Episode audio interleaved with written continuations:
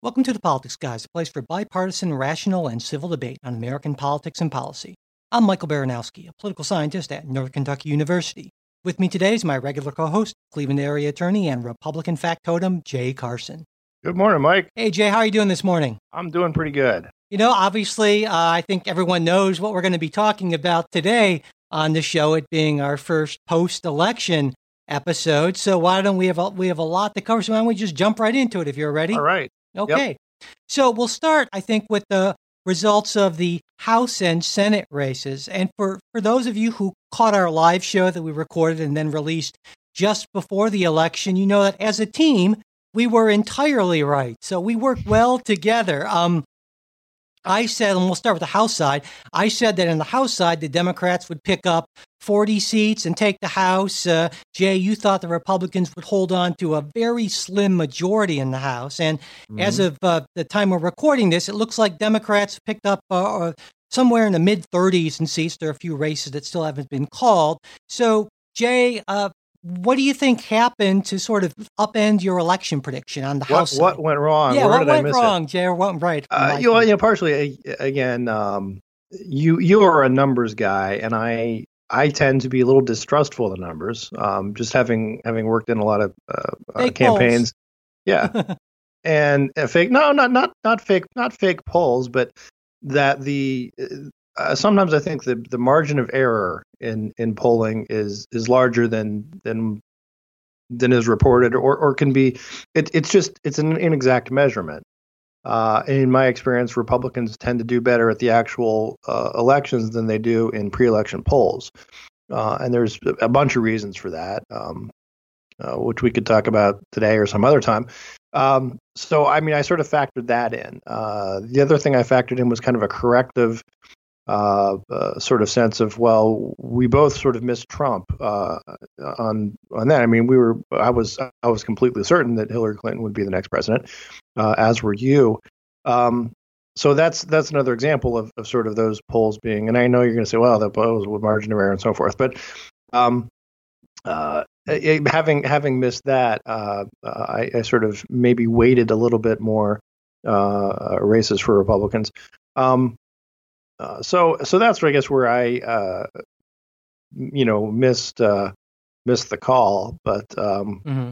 um, well, and and I don't know, and, and you know certainly I uh, and we'll talk about this when we get to the Senate. So I I was only half right as well, and I was on the Senate side. I was going uh, a little bit against the polls and more with my with my uh, my gut slash hopes. But on, the House side, a couple things I, I, wanted to talk about after patting myself on the back for basically just agreeing with the polls. Um, you know, I, I, will say that it wasn't a, a great day for progressives. It was a good day for Democrats on the House side about what, what we had hoped and expected.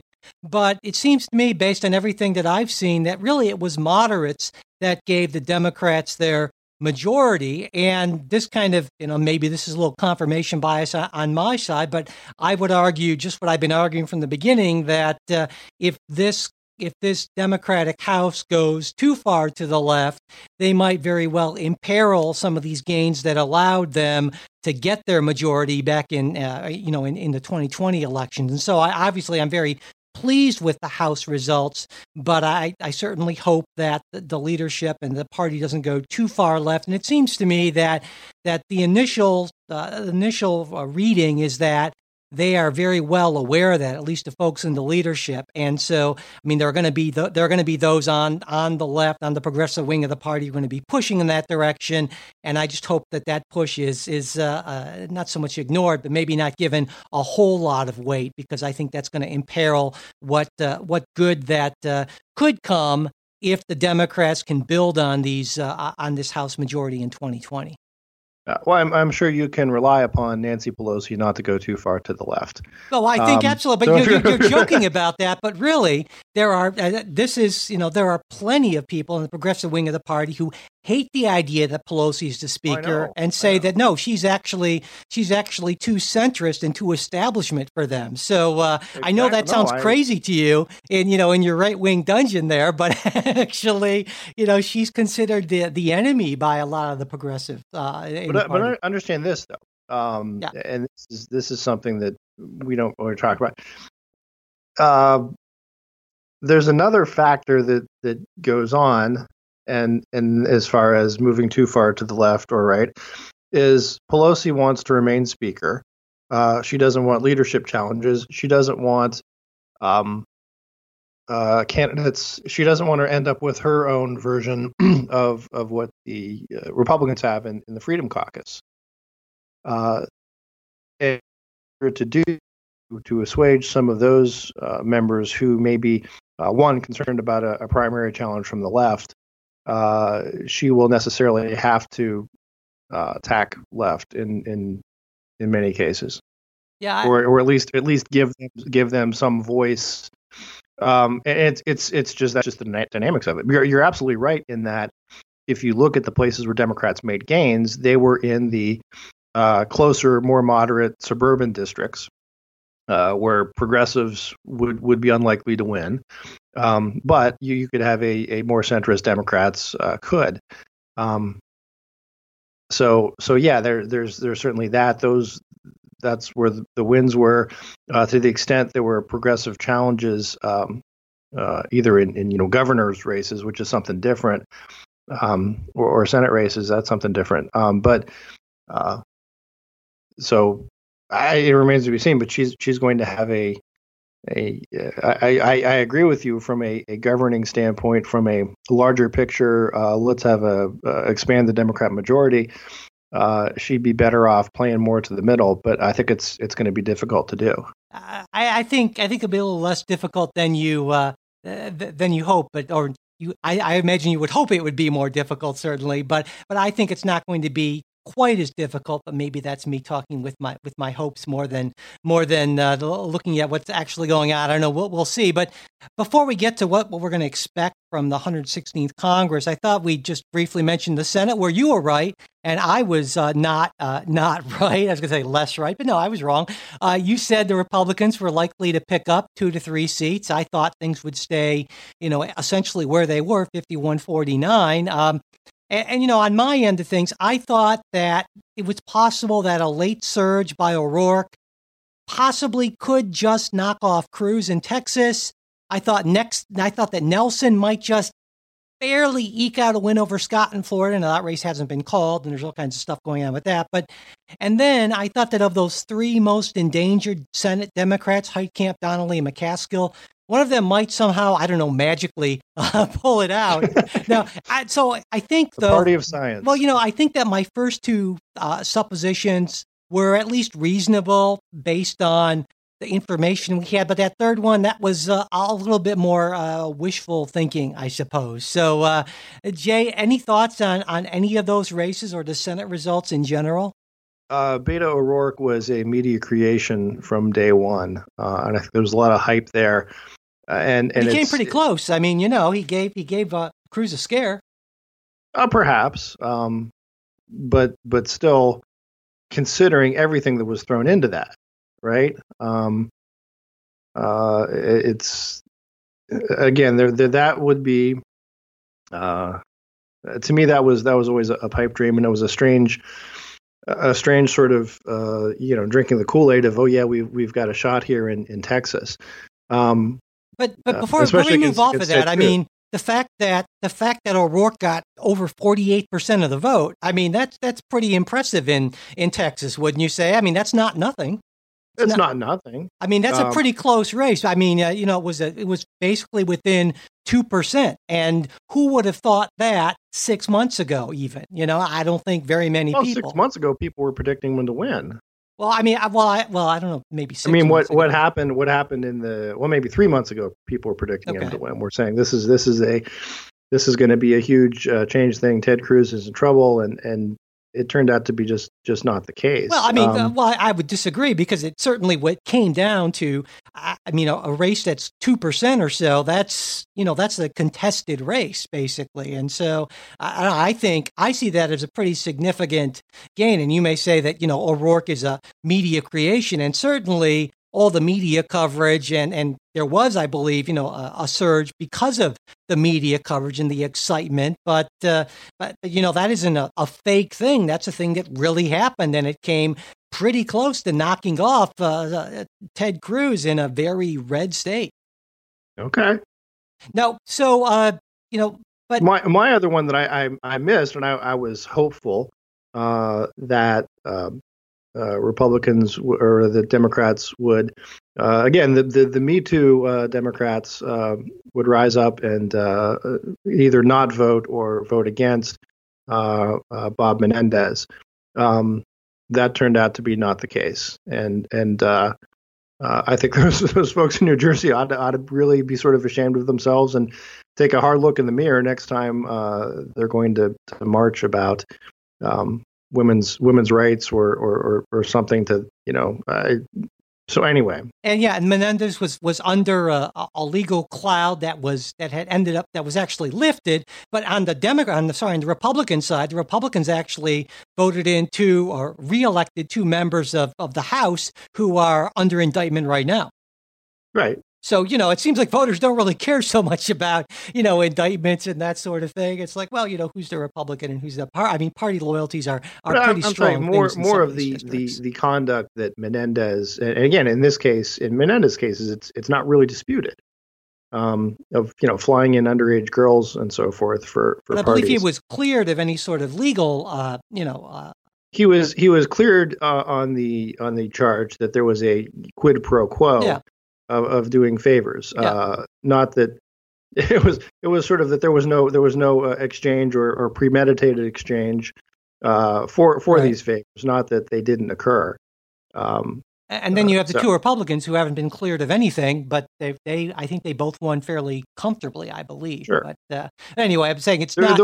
my my point is there's there is a difference uh, in the the nature of the charges and and also of the the rhetoric, which um, you know, in, in uh, during the Kavanaugh, because um, I was I was off for for a lot of that uh, during the Kavanaugh nomination and thereafter, and uh, women's marches and whatnot, uh, and pink hats and and Handmaid's Tales and and so forth. Um, if if you look at what Menendez was was doing, um, it's really really deeply uh, troubling. Um, and uh, but again, folks are willing to look the other way, uh, including sort of some of the same folks uh, who were, uh, you know, encouraging all the the Handmaid Tale cosplay stuff. So, right. Well, you know, let let's talk a little bit about what we think this means for for actual you know, for actual policy now that the whole uh, uh, electoral spectacle is over and it's kind of time to get down to work, or at least it will be said in, in, January with the new with with the new members of the House and the Senate and so forth. I thought maybe we could start with the Senate because the changes there are less, uh, you know, are, are smaller. Certainly, uh, what, what do you see as, if anything, as being different in the uh, in, in the Senate come January? Um, I, I, think Republicans in the Senate. Um, this goes back before the elections to more to the Kavanaugh uh, uh, uh, nomination. Uh, have have grown a little more confident and will will have more of a, a backbone. Um, that's especially true if, if, you look at who won and who lost. The one the one Democrat um, uh, who who won, Joe Manchin, was a a you know yes vote for Kavanaugh, Heitkamp, um, and uh, McCaskill uh, and and Donnelly all were were not. Um, I'm sorry, not Donnelly, but I, uh, Heitkamp and uh, McCaskill were not. Um, so I, I, think I think that that shows that it's, they're going to have some more of the courage of their convictions there, um, and uh, I, I, would anticipate. You know, I, I, don't I don't see any new like major legislation moving out of the Senate, right? I think I think what we're going to have is is sort of a policy stalemate for the most part. Um, there are there are certainly areas where things could get done. Um, I don't I don't see that happening though. You know, um, I, I, think another thing that to weigh into this is that, of course, this this time uh, I believe it was uh, uh, 26 Democrat seats were up versus just nine Republican seats. But in 20 in 2020, it's going to be 21 Republican seats up or just 11 Democrat seats up. And then 2022, I think it's essentially exactly uh, that or pretty much the same as well. I think it's 22 Republican seats for 11 Democratic seats. So I think certainly there there might be some of those uh, uh some of those Republican uh, Republican senators who are in slightly more moderate states who might have to bear that uh, bear that in mind, not just in this next cycle, but in the cycle after that, and that might have some sort of effect on how they see things and how they act. Would you? Well, I guess I mean I'm not sure. I mean, my my thought is though. I, I, guess I'm looking at there's probably not going to be a ton of things to act on. I see what you're saying. Sure. Right? Yeah. Yeah. Yeah. I, I think I think what's what's going to happen is you'll have um, you may have some some stuff coming out of the House. Uh, let's say it's a you know health Bernie Sanders healthcare style, um, which I think the the Democrats will be have a difficult time resisting, right? Trying to vote something out like that, or or an impeachment uh, bill or something like that. And I think what'll happen is is the Senate will just choose not to take it up. Right. Yeah. Yeah, no, I yeah, I think you're definitely right on that. I, one thing though, I think that can make potentially a difference is because there are a few more Republicans in the Senate, that might make it easier to confirm more conservative uh, judges and the more conservative, you know, appointees. The judges being the big thing, of course, because those appointments are essentially for life. And you know, it, as things are now, is was, is your is your modifier more uh, is that modifying conservative or is that is that modifying judges?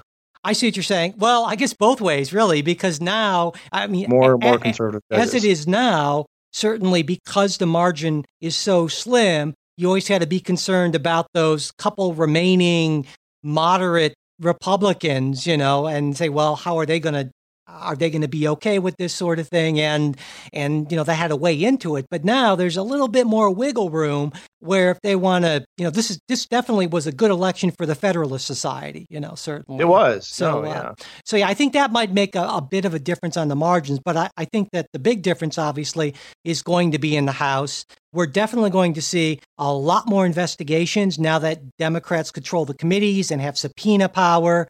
Uh, certainly uh, you know, there's this issue of uh, President Trump's tax returns might finally see the light of day because of that the 1924 uh, regulation allowing the chair of the House Ways and Means Committee to examine anyone's return if it's in the public interest. And certainly you can argue that potential conflicts between the president's business interests and some of these deals, you can make a case for that being pretty obviously in the public interest. And so I, I, expect to see that, but I don't expect to see impeachment. It sounds like, uh, you know, that uh, I, I, would guess that the soon to be Speaker Pelosi and the, the leadership are definitely not interested in that. I don't think it's going to get it. I don't think it would get a majority in the House. I expect it to be introduced, but not really go anywhere. what do you think? I, I disagree. I think uh, I think you're marching to impeachment. Okay, well, I, I, mean, well, you're wrong, no, and that's think, okay. I'm the, glad you're wrong. Pressure's no, I think the pressure is going to be uh, irresistible. Nah. Um, I think there's going to be a. I mean, there certainly will be a, a segment of of the House that's going to push very strongly for it, but it's never going to make it, it it's never going to get a majority. It's never going to get majority approval. And it's pretty clear to me that that the leadership, uh, the Democratic leadership, has saw what happened in the 90s with Clinton. They understand how disastrous this would be. And I've been just really pleased at how clearly they've come out to say that this is not something we're going to pursue. I think they're doing the smart thing, which is to push on these investigations, to hold the administration to account, but not to rush to impeachment, but, but assuming, what's, what's well, the, let me what's just. The, what's the point of, of the investigations? Well, the investigations is before you do something as dramatic as, as drastic as impeachment, is you marshal your evidence. And if there's not enough evidence, well, then you don't go forward with something like that. And I think that's the smart thing. I think that's the wise thing. And that's what it looks like to me the Democrats are doing and say, good for, good for, good for my party for taking the smart move, I think. Yeah, no, I, I think I, th- I think they're I think they're uh, buffaloing you there. Okay. Um, no, I, no, no, no, yes, that's fine. I'm not. I'm not disagreeing. I'm just saying that. I'm just saying that you're wrong, and I'm glad you're wrong. no, I, I, I'm, I'm just saying if if if I'm you know a Nancy Pelosi, of course I say no, I'm not uh, you know not moving for impeachment. But what what the way it plays out is we're not going to do impeachment. We're going to have a ton of investigations. Um, so look, if you're investigating stuff, you're going to find stuff, right? No matter what. I don't know. Um, Republicans didn't find anything when they investigated the president. You, so you, well, there was they found a blue dress. Um, no, I'm talking about this president. Oh, I'm saying well, you not, said when you if you investigate stuff, you're going to find stuff. Well, House Republicans seem to think that that everything was just hunky dory with uh, with President Trump. Nothing oh, to see okay. here. Move on. You know that kind right. of thing. No, well, I'm, I'm you know I'm saying it within the in the adversarial. Oh, okay, got you, got you. Okay. Yeah, I mean that. Uh, so, so what are, do you think the Democrats would come back and say, "Yeah, we checked out uh, Trump's tax returns, looks good"? No, no. Looks I think what's going to happen. Much, let, let me like, be clear. like you know, um, it's the same sort of thing of, of um, again going back to, to Kavanaugh of the, uh, um, the Feinstein saying, "Oh, we want a, a, a full investigation," and as if somehow the results would matter to to their vote. No, I think absolutely. Uh, but, I think... what's what's going to happen is is Pelosi is going to be in a situation where we'll have these investigations, and someone will find something or other. Uh, it could be it could be uh, absolutely damning, or it could be purely innocuous. It doesn't matter. the The fact is that there's going to be that push of okay now that we found something what are you going to do about it? Sure and i am you saying that and i'm telling you that it's not going to rise to the level where i'm betting. It's not going to rise to the level where they're going to say these are impeachable offenses and these are things that are so clearly impeachable offenses that not only will there be impeachment, but there will be enough votes for conviction. It's not going to happen, Jay. You're totally wrong. Once again, you're underestimating the Democrats, and that's the, okay. I get that here. because it's that's fine. You're wrong. Lay, laying down the marker here. Let's let's we will check back on this issue, and let's say about you know six months, three months, six sure. months, six months, a year, right. whatever you want. It's not going to happen because the Democrats know they don't have the votes for they don't have the votes for conviction. They know how that would backfire. Not only that, but the prospect of a couple years of uh, President uh, President Pence is not exactly a, a thrilling prospect to uh, to to the Democrats, so to, to my party. So anyway, well, but you're right. Time will tell. And when I am right, I will try not to, you know, dislocate my shoulder, patting myself on the back for this one. So, um, uh, one other thing I wanted to ask you about: what do you think about the whole uh, tax return tax return issue? Do you think that's going to? I mean, obviously, the administration is going to challenge that, but do you think that's going to come to light uh, in the end? What's your sense of that? Um, you know, I I haven't really done a, a deep dig on this. Um, you know, first of all, my first thing is I would I would suspect there'd be a good legal challenge that it's you know something of like a, a bill of attainder almost. Um, that you have an officer of the the House who can just is authorized to, to go after somebody if, if he feels like it. Um, uh, but but secondly, I'm I'm not sure. Uh, you know, Donald Trump has has been through uh, IRS audits, is in the midst of IRS audits, uh, and to the best of my knowledge, there's nothing that's that's come up that has been uh, risen to the level of any kind of you know tax fraud or or tax cheating or something like that uh, that would be. Um, I don't know. That's the issue. Now, now again, now you're, what, what you're saying is they're looking for something else that yeah. he could have transactions uh, overseas that you would say uh, would um, uh, impair his his uh, his ability to act uh, in the best interest of the United States. Yeah. Um, I again, I, I don't. Given the the situation, I would say, okay, well, uh, maybe, but is is you know what do you what do you where does that uh, where does that get you legally uh, if he entered into you know again you would have to show sort of that that uh, uh so you're, you're kind guess, of against again, transparency not, here. Do you think that transparency is not a good thing? That presidents shouldn't bother showing their returns, or I'm, I'm just no. trying to get your position in general on no, this. I mean, and, and look, I I said this uh, back in 2016. Yeah, you should put the tax returns out. Yeah and maybe um, they will come out. I, I, I, think I said that in, back in 2016. I don't know, but you, are saying it now, and that's I. I sounds like something. I credit and, you and for saying that. No, I mean my my sense would be, you know, sure, because that's what presidents do. That's that's part of what what you always is, is part of the process. Um, and if there's something bad from the purely political standpoint, then go ahead and get it out there. Um, get it out there and deal with it or just so. cover it up forever and hope you can't be forced to reveal your tax returns, which is the uh, well, seems to be the Trump you know, here's, approach. Here's a funny. Okay, you want to uh, a funny corollary might be Obama's birth certificate, right? Okay, um, I'll be interested in seeing where you're going no, with this. No, look, because uh, uh, President Obama played that that beautifully, and I'm not I'm not a birther conspirator or anything. Um, quite the contrary. Um, but uh, what what he did was, uh, you know, there was the one birth certificate, which wasn't the official one, and so forth, and then sort of kept holding back, saying, "Well, I'm not going to respond, not going to respond." Which what he did was sort of allowed the conspirators to kind of feed the feed on that and, and get crazier and crazier. And oh, there must be something he's hiding, must be something he's hiding, and well, no, there's not. Um, so Trump might might be doing something like that. It, it might be again something. Is I think we speculated way back when that one of the reasons he he might not want to release his tax returns is that he's not worth as much as he says he is. Yeah, absolutely. And it's a it was a personal sort of um, uh, doesn't want to look like a total loser. Yeah. Um, I can buy that. And, and, it could be some that something that you know go, goes to his personal vanity rather than uh, than any you know policy or or uh, uh, you know concern over foreign influence. Sure. I, I, I think it's probably uh, a bit of both, but maybe maybe we will see. So, uh, you know, let let's move on from the federal level to the state level. Um, for the last, I guess, for really for the last decade, Democrats have been losing ground here, and I'm I'm pleased to see that my party made at least something of a dent in those losses that have been accumulating on Tuesday. I mean, uh, uh, following these elections, Republicans will have unified control of state legislatures in 30 states, and that's down from 32, while Democrats will have unified control of the legislative branch in 18 states, and that's a gain of four.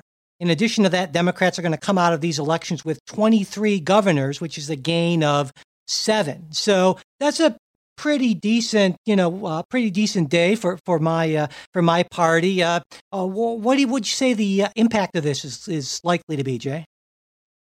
Um, I, you know, I, I don't know. It's hard hard to say. I mean, the biggest thing that, um, you know, if you're talking about federally, uh, one of the reasons Democrats I think have been hurting is because they didn't have a strong bench. Sure. Yeah. Um, and and getting getting more governorships gives them that little bit of a deeper bench. Um, so I, think long term that's that's helpful. Uh, the other thing is, is, though a little bit it, it, depends on state to state, right? Um, there were there were some places where um, uh, you know you would uh, there were some states that sort of reverted back to the or back to the mean, I guess, right? It mm-hmm. was it was you know most likely typically should have been the Democratic government was.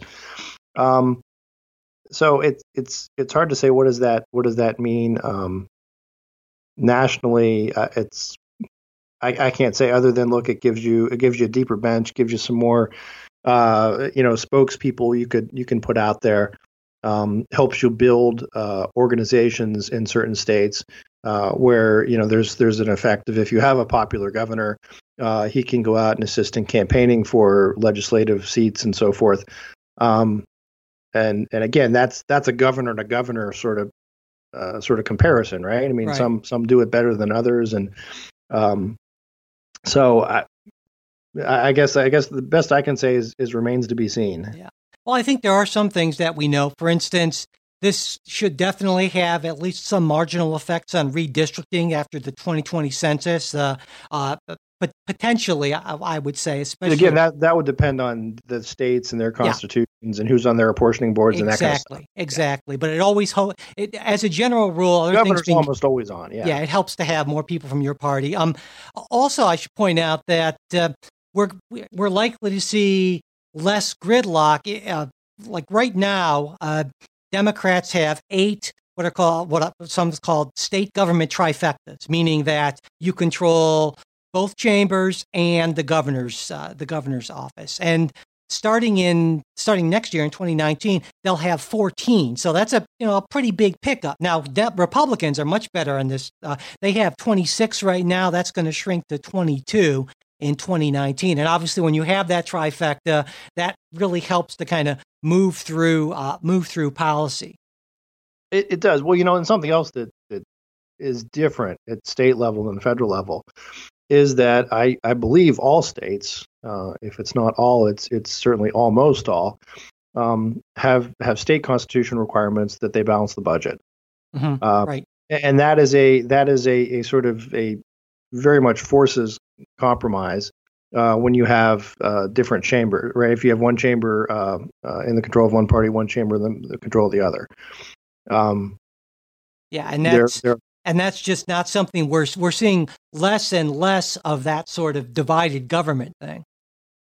Well, and the other, I don't know, another again difference uh, sometimes with with state versus federal is because the numbers are, are, different, and I'm talking about just the size of the houses and, and the districts, and um, you can see a lot. It's it's easier, I think, to be uh, bipartisan at uh, at the state level.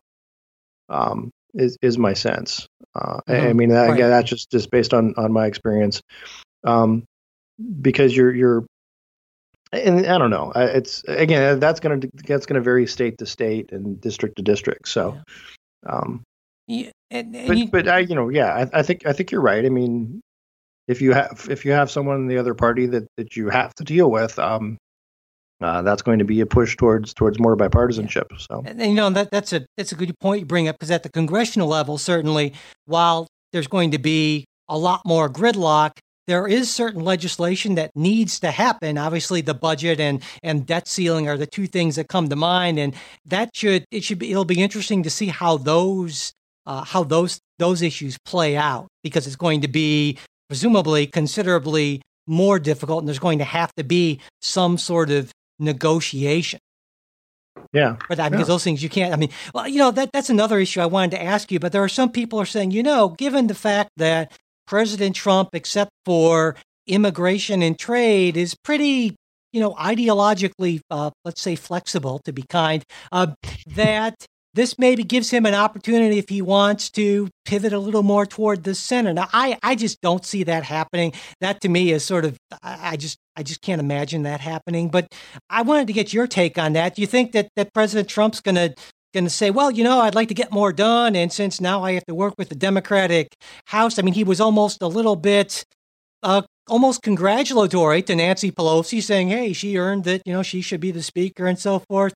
Or do you think that's just people deluding themselves, as I do? Um, I think it probably depends on the issue, and again, I think it's going to depend more on on uh, Pelosi than it will on Trump. Um, you know, Trump. If you're, you know, think back, yeah, the, you know, the, the Chuck and Nancy uh, meeting, and you know, what what good buddies they are, and all the things they're going to work on together. Uh, and if, and of course that that didn't pan out. I think there are some things uh, like infrastructure, uh, which would be an easier sell because it's not particularly ideological. Uh, you get Republicans who would object to you know cost and so forth, but but even there, Republicans are, are more likely to to go along with uh, infrastructure spending than they are uh, just just general spending, new programs, that, that sort of thing. Um, so I think there's an opening there. I, I, don't know on. Let's put this way: if if they're smart, I mean, I think there's. You and I have said this a bunch of times. I think there's some compromises that that could be had, particularly on immigration. Um, but I'm I'm not sure that uh, and Trump, I think, would, would be willing to make those compromises, right? I mean, essentially, uh, we agree to to DACA, uh, we agree to, to reform on maybe the asylum stuff, and in return, he gets a wall or some sort of barrier or, or, or something like that. Um, but I don't think the Democrats can go there. Well, I I, um, I don't know. I I I'm a little less uh, sanguine about the, the president's willingness to compromise uh, on that. And while I think there are some areas where there are potential openings. I, you know, that you mentioned uh, infrastructure, criminal justice reform would be another one that had been talked about. I think really we're talking about very small openings, and we're not going to see anything because pretty much the playbook is, uh, unfortunately, you don't give the other party anything they can even remotely claim as a as a victory uh, in the hopes of you know increasing your margins in the next election. So I think that's where we're at, unfortunately. Um, you know, before we get to the ballot issues, because there were obviously a lot of ballot issues and some pretty important ballot issues. Uh, we want to thank our newest supporters. It's been a few weeks since we've done that. There have been a bunch of folks. Uh, uh, first off is Wilmer, who recently made an extremely generous pledge of support through Patreon. Um, and he commented, I decided to sign up on Patreon because I listen to the show every single week and I know that everything has a cost. In addition, during the past year, your show has made some changes that has kept its core promise of an objective summary of the weekly political news. I think that a show like the Politics Guys needs to have a bigger presence in our society, and I will do my part to tell my friends and acquaintances about it. We need to move away from extreme, hate fueled rhetoric. So that's oh, yeah. That, thank you very much. That means an awful, awful lot. Um, next we have Don, who recently increased his level of support for the show. He wrote, "I just, I, I just uh, wanted, to, I just heard to tell you about yours and Jay's books. I sorry, yours and Jay's book idea. We're we're excited to be uh, starting on that now, uh, and also the idea to do more in the area of bipartisan news analysis. Thank you for your renewed commitment to what you are doing. And even though some might say that I'm being dramatic and exaggerating when I say our country needs you in this, but our country needs you in this. Thank you very much. Yeah. Now more than ever. Yeah, yeah, and he said that, yes. And so Don says, to help, I'm going to double my support today. And that's just what Don did. And I wanted to send you all that message. He says, that's that what you are doing is important. So thanks, Don. Um, and also, we have two brand new monthly sustaining supporters through Patreon. They are Angel and Josh. Thanks, guys. We definitely appreciate it. Of course, when you become a supporter of the show, it's not only that you help us do what we're doing and do more of it and keep on doing it and all that. But you get access to our special supporters only after show. Last week, Trey and Ken talked about screens, technology, and the political implications of social media. And this week, Jay and I have some good stuff, I think, lined up for you as well. And if you want to do that, it's really simple. Just go to politicsguys.com slash support and boom, there you go. Where, where there'll be, uh, it's quick and easy for us to, uh, uh, for us to get some of your money essentially, but we really would appreciate it. it does help a lot, sincerely. Thanks so much. All right, Jay, moving on to ballot initiatives. There were a ton of them. There always are. You know, I thought as a way to kind of make some sense of this, we could focus on the top two or three areas, things, kind of patterns that we saw. And to me, the biggest thing was Medicaid expansion. Uh, voters in three very red states, Idaho, Utah, and Nebraska, approved measures to expand Medicaid, Medicaid coverage. And in Maine, the newly elected Democratic governor said that enacting their uh, voter approved Medicaid expansion that happened in 2017 that was going to be her top priority. And that's something that the current Republican governor has been fighting and stalling on. Um, and so now, with Tuesday's elections, the number of states with expanded Medicaid coverages 36, uh, obviously a pretty strong majority. Uh, so, what do you think about that, Jay? Uh, I see it as a positive development. More states, more voters seeing the light and telling their, you know, kind of Republican leadership who is pushing back against this, no, this is something that they want, and the voters are getting what they want, what they want, and I think it's a good thing, especially for the poorest and most at-risk residents of these states. Uh, how do you see it? Well, and as uh. Mencken uh, once observed, is democracy uh, means that the voters ought to get what they want and get it good and hard. Um, that that might be the case. I mean, my I've I've always been a little, um, and I think conservatives in general, uh, uh, leery of of the big issue support because it takes uh, issues that are complicated and boils them down to very easy yes no sound bites um, and if you're you're running a campaign of would you like more people to be covered uh, uh, by by some sort of insurance? Well, yes, of course you would.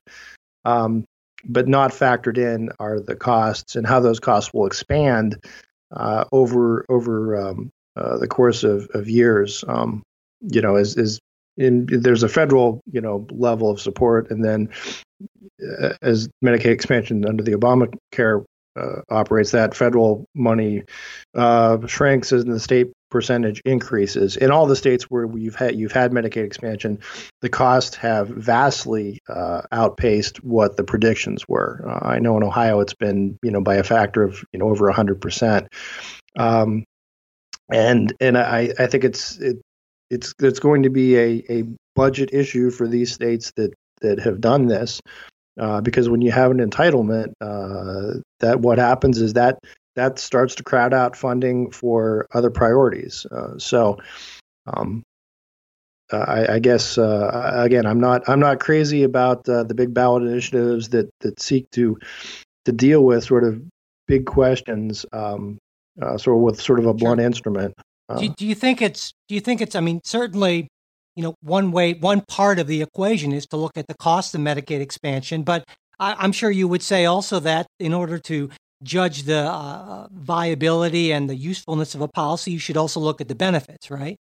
Sure. And so, I mean, looking at it in that way, the argument that, you know, essentially, this is the argument from, from my side, is that yes, it absolutely has costs, and, and governing is about uh, weighing the costs and the benefits and considering priorities and, and uh, giving, uh, you know, some sort of basic level of medical coverage to the poorest and most at risk. That is, uh, that is a benefit that more than justifies well, the cost. But, but wait a second. This is, but we're talking about Medicaid expansion. Yeah. Right. And, and, and again, Medicaid was a program designed to provide care for the poorest and most at risk. Absolutely. Right, it was people with with uh, below the poverty line or below a certain percentage of the poverty line, uh, kids, uh, the elderly, um, uh, people with with uh, serious conditions. Medicare Medicaid expansion is expanding um, the Medicaid rolls to able-bodied, uh, young, healthy, working people who, who, could be working.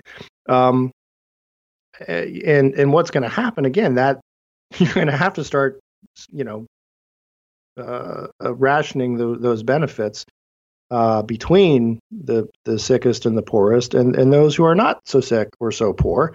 Um, and I think I think people don't really realize that when you talk about Medicaid expansion, it's being sold as, uh, well, don't you want to help the poor? Well, of, of course you do, but um, it, it's I, I, think the you know we'll we'll wait and see, but I think the experience is going to be uh, something something different. So than well, what they expect. Yeah, certainly you're right about the rationing issue, but healthcare is is always going to be a ration, and the question is who's going to do the rationing based on what uh, based on what criteria, and I and I think that. Uh, based on the criteria of well uh, ability to pay and so forth is is not the, the best criteria and i think sort of need and uh, is, is a much better one and i think this is a, a positive outcome obviously but uh, moving on uh, another big issue uh, six states passed expanded victims rights laws and sometimes called Marsy's laws now yeah.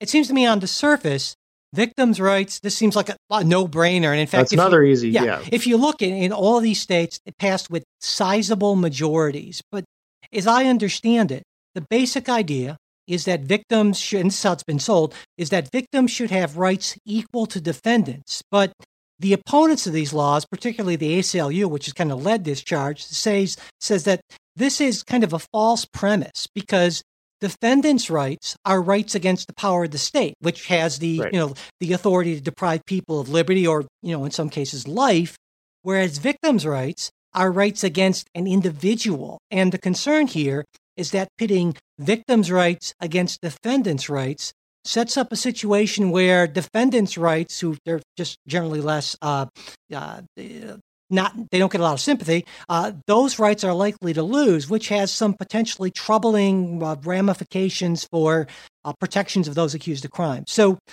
Jay, what do you think about the spread of these uh, of these victims' rights, Marsy's laws? Well, you know, I'd have to we'd have to talk specifically sure, sure, yeah. about about and I'm not I'm not uh, versed enough in, in what all the different versions are, but the typical one is, you know, something about you'd have the right to make a victim impact statement, which is is really that's probably the law in most places. Uh, anyway, uh, right to be present at uh, sentencing and hearings and so forth. Um, uh, then right to notification uh, if uh, an offender is is released or paroled, something like that. So. Um, again, my my bigger issue is first doing it with the blunt instrument of a, a ballot initiative because there are a lot of complexities there uh, that I think would be better left to the legislature. Um, as a again as a as a lawyer, this troubles me just a little bit. Mm-hmm. The the idea that uh, uh, I understand a victim impact uh, statement post sentencing. Uh, I think that's important, or or, or at, at sentencing before sentencing. Um, but but it's one of these uh, things where I'm I'm troubled that the it shouldn't it shouldn't go to anything that would uh, uh, impact the determination of guilt or innocence. Right, right, right. I mean, the the the crime may be terrible.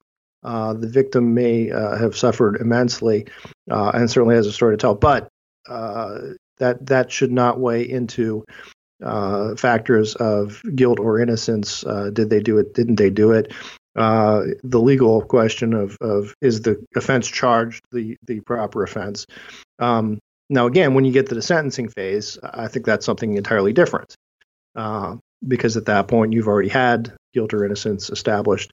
Um, the other part of the, the fiscal conservative in me um, bristles a little bit in that uh, these laws tend to create some some big unfunded mandates. Mm, okay. Uh, for for local governments, county governments, um, on you know first of all keeping track of of who all the people are, who all the potential victims are, making sure notifications go out, uh, and so forth. And again, that's going to vary from from you know statute to statute as as, as these are, are passed. It's all maybe a little bit different. Um, uh, so I, I don't know. I'm I, I, would say I'm generally not a fan. Uh, I, if you were going to do this sort of thing, I think it's better to do it legislatively uh, than to do it uh, by uh, right. by a ballot initiative. Um, so my sense, I also I understand I understand the appeal. It's it's the easy it's the easy slam dunk for for people who want to go out and say, look, I'm hey, I'm against crime. Sure. I'm I'm for the victims, right. and well, who isn't? So so, as a general rule, you've mentioned this a couple times. I wanted to bring this up. As a general rule, it seems to me that you're just basically uh, maybe I'm over uh, maybe I'm oversimplifying, but you're not really a fan of ballot initiatives. No, not really. Okay, no. and, and, maybe I, you could maybe saying, you could explain why, because I think that's an important point because you you've mentioned this, and it's not. Well, go ahead. I don't want to put words in your mouth. Well, it it comes down to it. It's again, you're using sort of a blunt instrument uh, to try to resolve some some really complicated problems. Uh, we often talk about the um, problems of uh, uh, unintended consequences, and and so often ballot initiatives you you have that, um, and uh, it's it's an appeal. And this is almost, I mean, this almost kind of goes back to it's kind of a uh, you know Madisonian sort of sort of thing is look, our, our system isn't isn't built to have just government by, government by the acclamation of the people, right?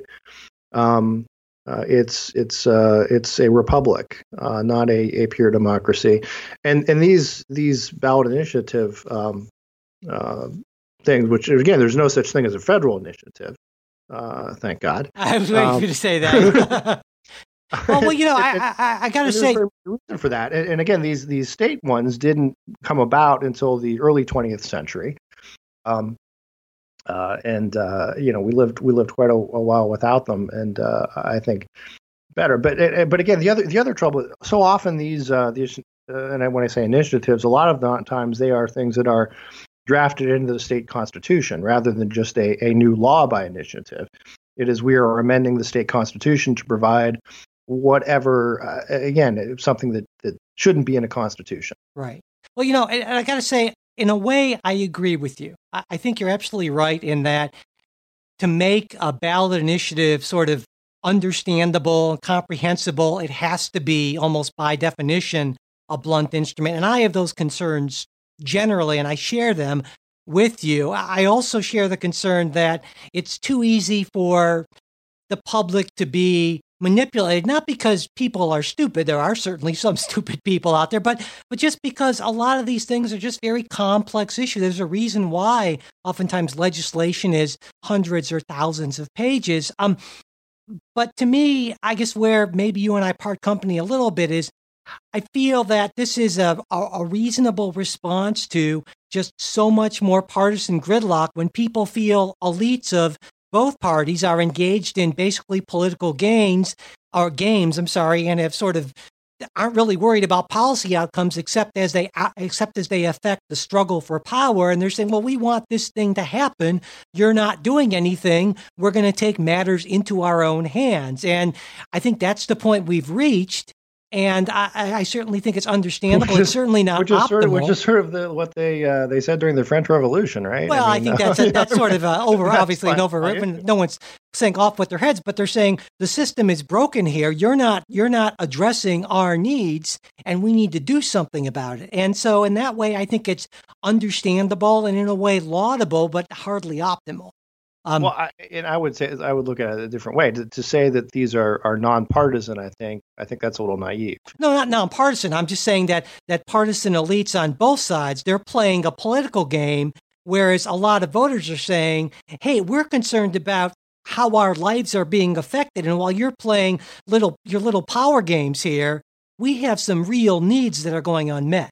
That's what yeah. I'm saying. See, again, I think you're being naive. Um, as far as the, the real needs being people met, care about. Me, no, because because so often uh, what also happens with a lot of these is you will put you know one side or the other will put something on the ballot uh, in the hopes of driving turnout uh, for for one side or the other.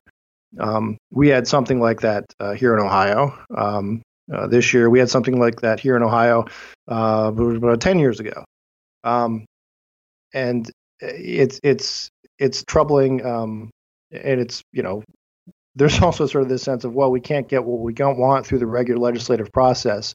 Uh, so we're going to go and, and do this. Not to say that this process is invalid; it's, it's part of the state constitution.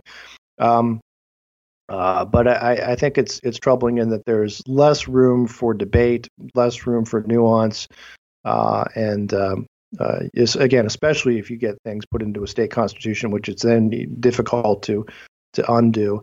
Um, it's it's bad and, and it's, it's it's not easily adjusted. It's not as if you can say, you know, okay, we passed this statute a couple years ago. We're having trouble. We're going to do some some amendments to tweak it. Sure. Um, well, again, and that's why I, I agree with you to that to that extent that it is not there. It is certainly problematic, and, and you and I definitely agree on that. I guess you know, in a sense, and this is something you know, we've kind of we've co- kind of covered in the past is that you tend to see things as being much more kind of political machinations and that's essentially all that's driving it or just the the strong yes. preponderance. And i'm i'm much more idealistic. I'm not idealistic by any like any means but i'm more idealistic than you are. I guess you could say i'm an idealistic skeptic where yours more of i call you more of a uh, this is going to sound harsh, Jay. Correct me if I'm wrong. More of a Machiavellian cynic. I no, I, no, I would say I'm, I'm just I'm just a realist. I mean, look, yeah, I've, I, I've I would disagree. I've, yeah, I've lived in this. I mean, sure. this is this is kind of the real world, and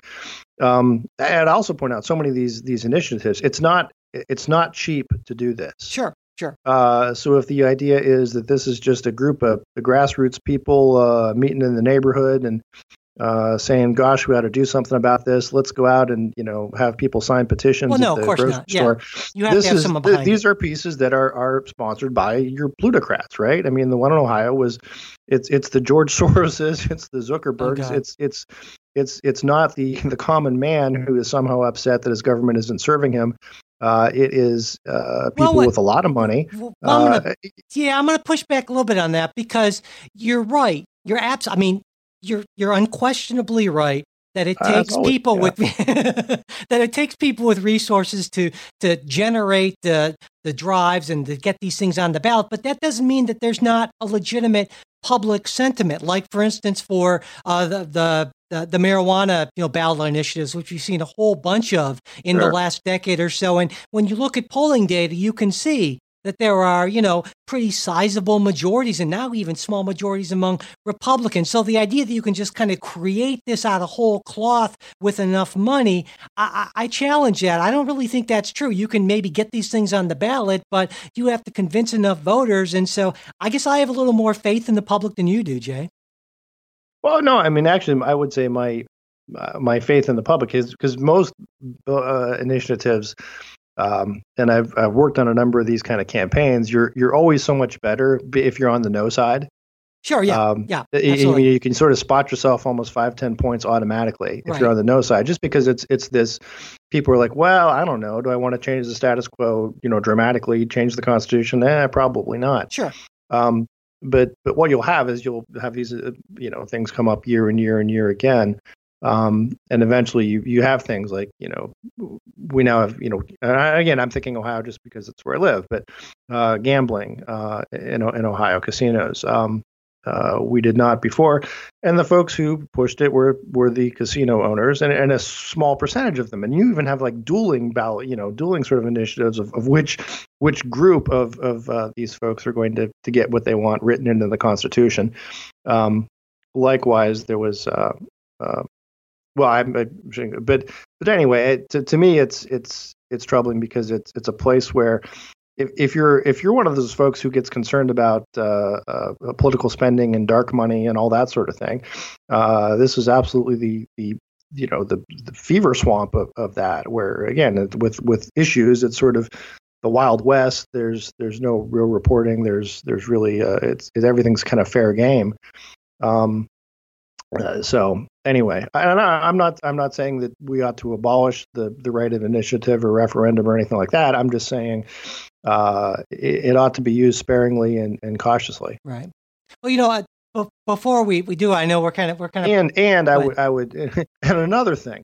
Um, I would say, uh, you know, perhaps some states have looked at making it more difficult to get uh, issues on the ballot simply because uh, it, it, used to be framed with the idea that this was citizen driven, right? People, again, just going door to door, neighbor to neighbor, uh, not having uh, someone from out of state, you know, plunk in uh, a couple, you know, millions of dollars, tens of millions of dollars, and hire crews to go out and do this.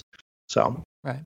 Well, you know, one, one other uh, kind of initiative area that, that I just feel like we should talk about before we before we end today is uh, voting rights and redistricting, especially since you know with affects the election that we just had um, or future elections. Now, on the plus side, at least this is the plus as far as I'm concerned.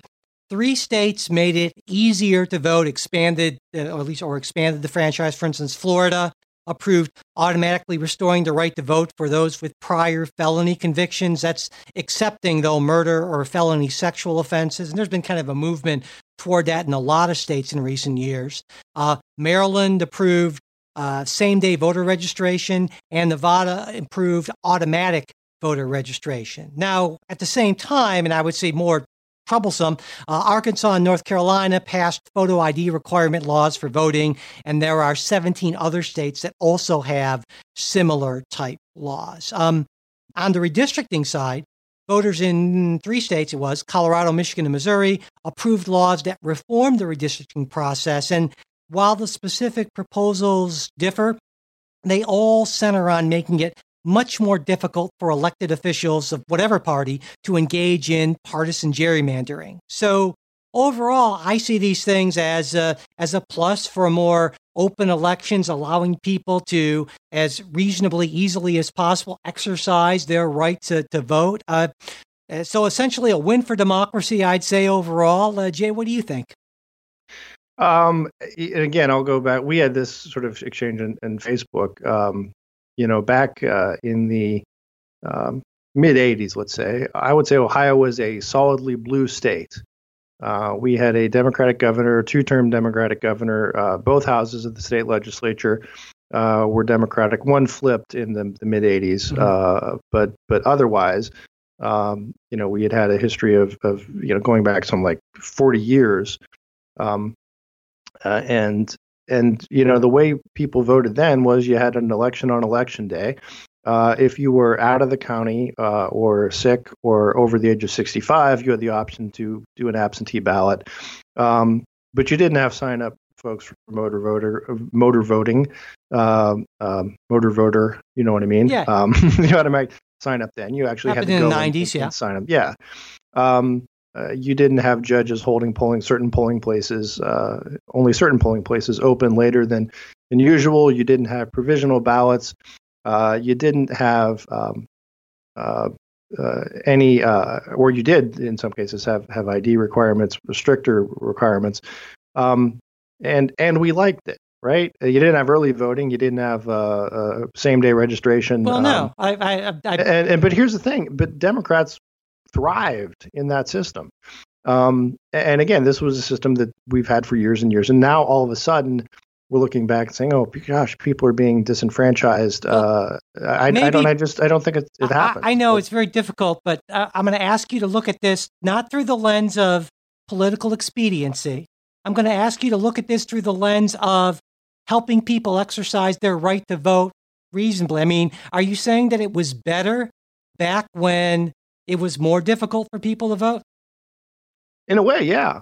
Okay, let me, make that case. Let me, explain, let me explain why. Case, because, yeah. because here's the thing: if you're going to vote, you're making you're making a commitment to your community, to your country, um, and and it, it's not just this is this isn't just uh, you know texting your favorite on on American Idol. Uh, this is something that's significant, and if you're going to have the uh, the right to vote, which you do under the Constitution, there are there are responsibilities that go with it, and uh, it's not unreasonable uh, for people to take minor steps to to be responsible, to to see that they're registered, right? Um, to to uh, prove they are who they are, right? And I would say, listen, if you want to have a photo ID requirement, uh, the government ought to make sure that people are able to get photo IDs uh, for free. There's no poll tax and so forth. Uh, um, well, you but, know, Jay, I will uh, say, I, you know, I, so I mean, I, am and I think there's also something something to be said um, against early voting. Uh, you don't walk out of the movie three quarters of the way through. You don't want to wait. You don't want to wait to see how it ends. Um, that early voting has changed uh, the way people do campaigns, and I think for for the worse, right? Um, uh, there's well, I'll there's, say on early voting, I, I agree with you. I think you have a good point, and that early voting can potentially change campaigns and you know i think that's a reasonable point certainly.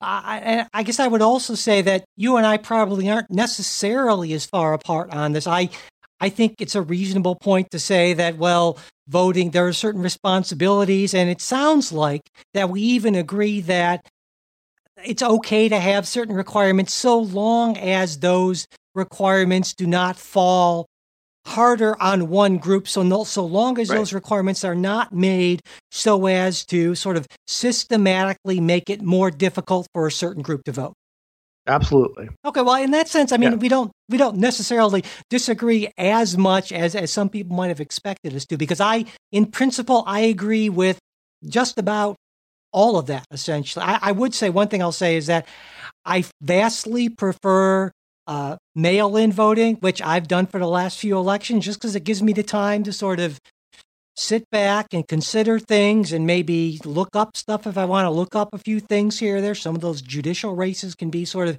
confusing sure. in that. And to me, that that is a a, a big a big advance certainly. But uh, I'm consider, actually consider the consider the irony though of of this. Yeah. Um, with mail-in voting, right? Let's it is uh, uh, in most places, and there's some Supreme Court stuff going on about this. You are not allowed to to walk into a polling place, and uh, you know I couldn't. You know you couldn't wear a, right. a, a, button or a T-shirt or or something advertising a candidate. Uh, you would ironically uh, be told you you can't. Uh, uh, you can't express political opinions here. This is uh, this is a polling place. Um, it's you know again very Doctor Strangelove. You can't you know, gentlemen, you can't fight in here. This is the war room. Right. Um, yet, uh, if if you are uh, someone a- at home, um, you could have any any number of people, relatives, friends, family, uh, waving signs all around your head. Sure. Um, uh, I, I just I just think that's that's sort of a no, I mean that's a, a weird a weird quirk, isn't it? I it's mean, a different uh, sort of situation. And just to give you, a, I mean, a more specific example. For instance, my mom got her got her uh, ballot, and she's uh, uh 84, will be 85 uh, later this month. Uh, you know, she likes to remind me. She says, "That's not young." Michael says, "No." Um, but you know, I she got her ballot, and she asked me to help her fill it out. Now, I just basically asked her, you know, questions and explained things to the best of my ability to her, which I think was pretty good. And but certainly, if I were a little less, uh, you know, uh, scrupulous, I guess you could say, or or honest, I could have certainly Poor just. Dre, here's your guy, mom. I, you know, I could have filled out her ballot all for all for uh, Democrats, and you know that would. And so, yeah, I understand what you're saying, and I think that is a you know it's a reasonable point to bring up certainly uh, and for me though like I said the the benefits from that of being able to really think back and you know think and make a considered view and also not have all the issues that tend to come up or many of the issues that come up with uh, with waiting times and having to you know get off of work and do things like that that do sometimes affect certain groups more than others. I think this makes it. I, sure. I think it's a no, trade. You know, I mean, okay. You want me to? You want me to throw this out? You want to know a group that is is uh, uh, disadvantaged by. Um, uh, I mean, you know, sometimes my my work day uh, can run from from seven thirty to seven thirty. Right. right. So I mean, that's you know. The, corp- the corporate attorneys of the world. This is, this helps exactly. Exactly. When will someone take up uh, the cause of corporate attorneys you know? uh, and stop us from oh, yes. disenfranchising? Yes, exactly. Um, uh, but there, there, was, one last point I wanted to make. Yeah, I think there's also, and this is this is like a Burkean part of me speaking. Oh, you know, the, I like this. Okay, go ahead. There, there is something good uh, about the tradition of everybody going out to the polls on the same day, right?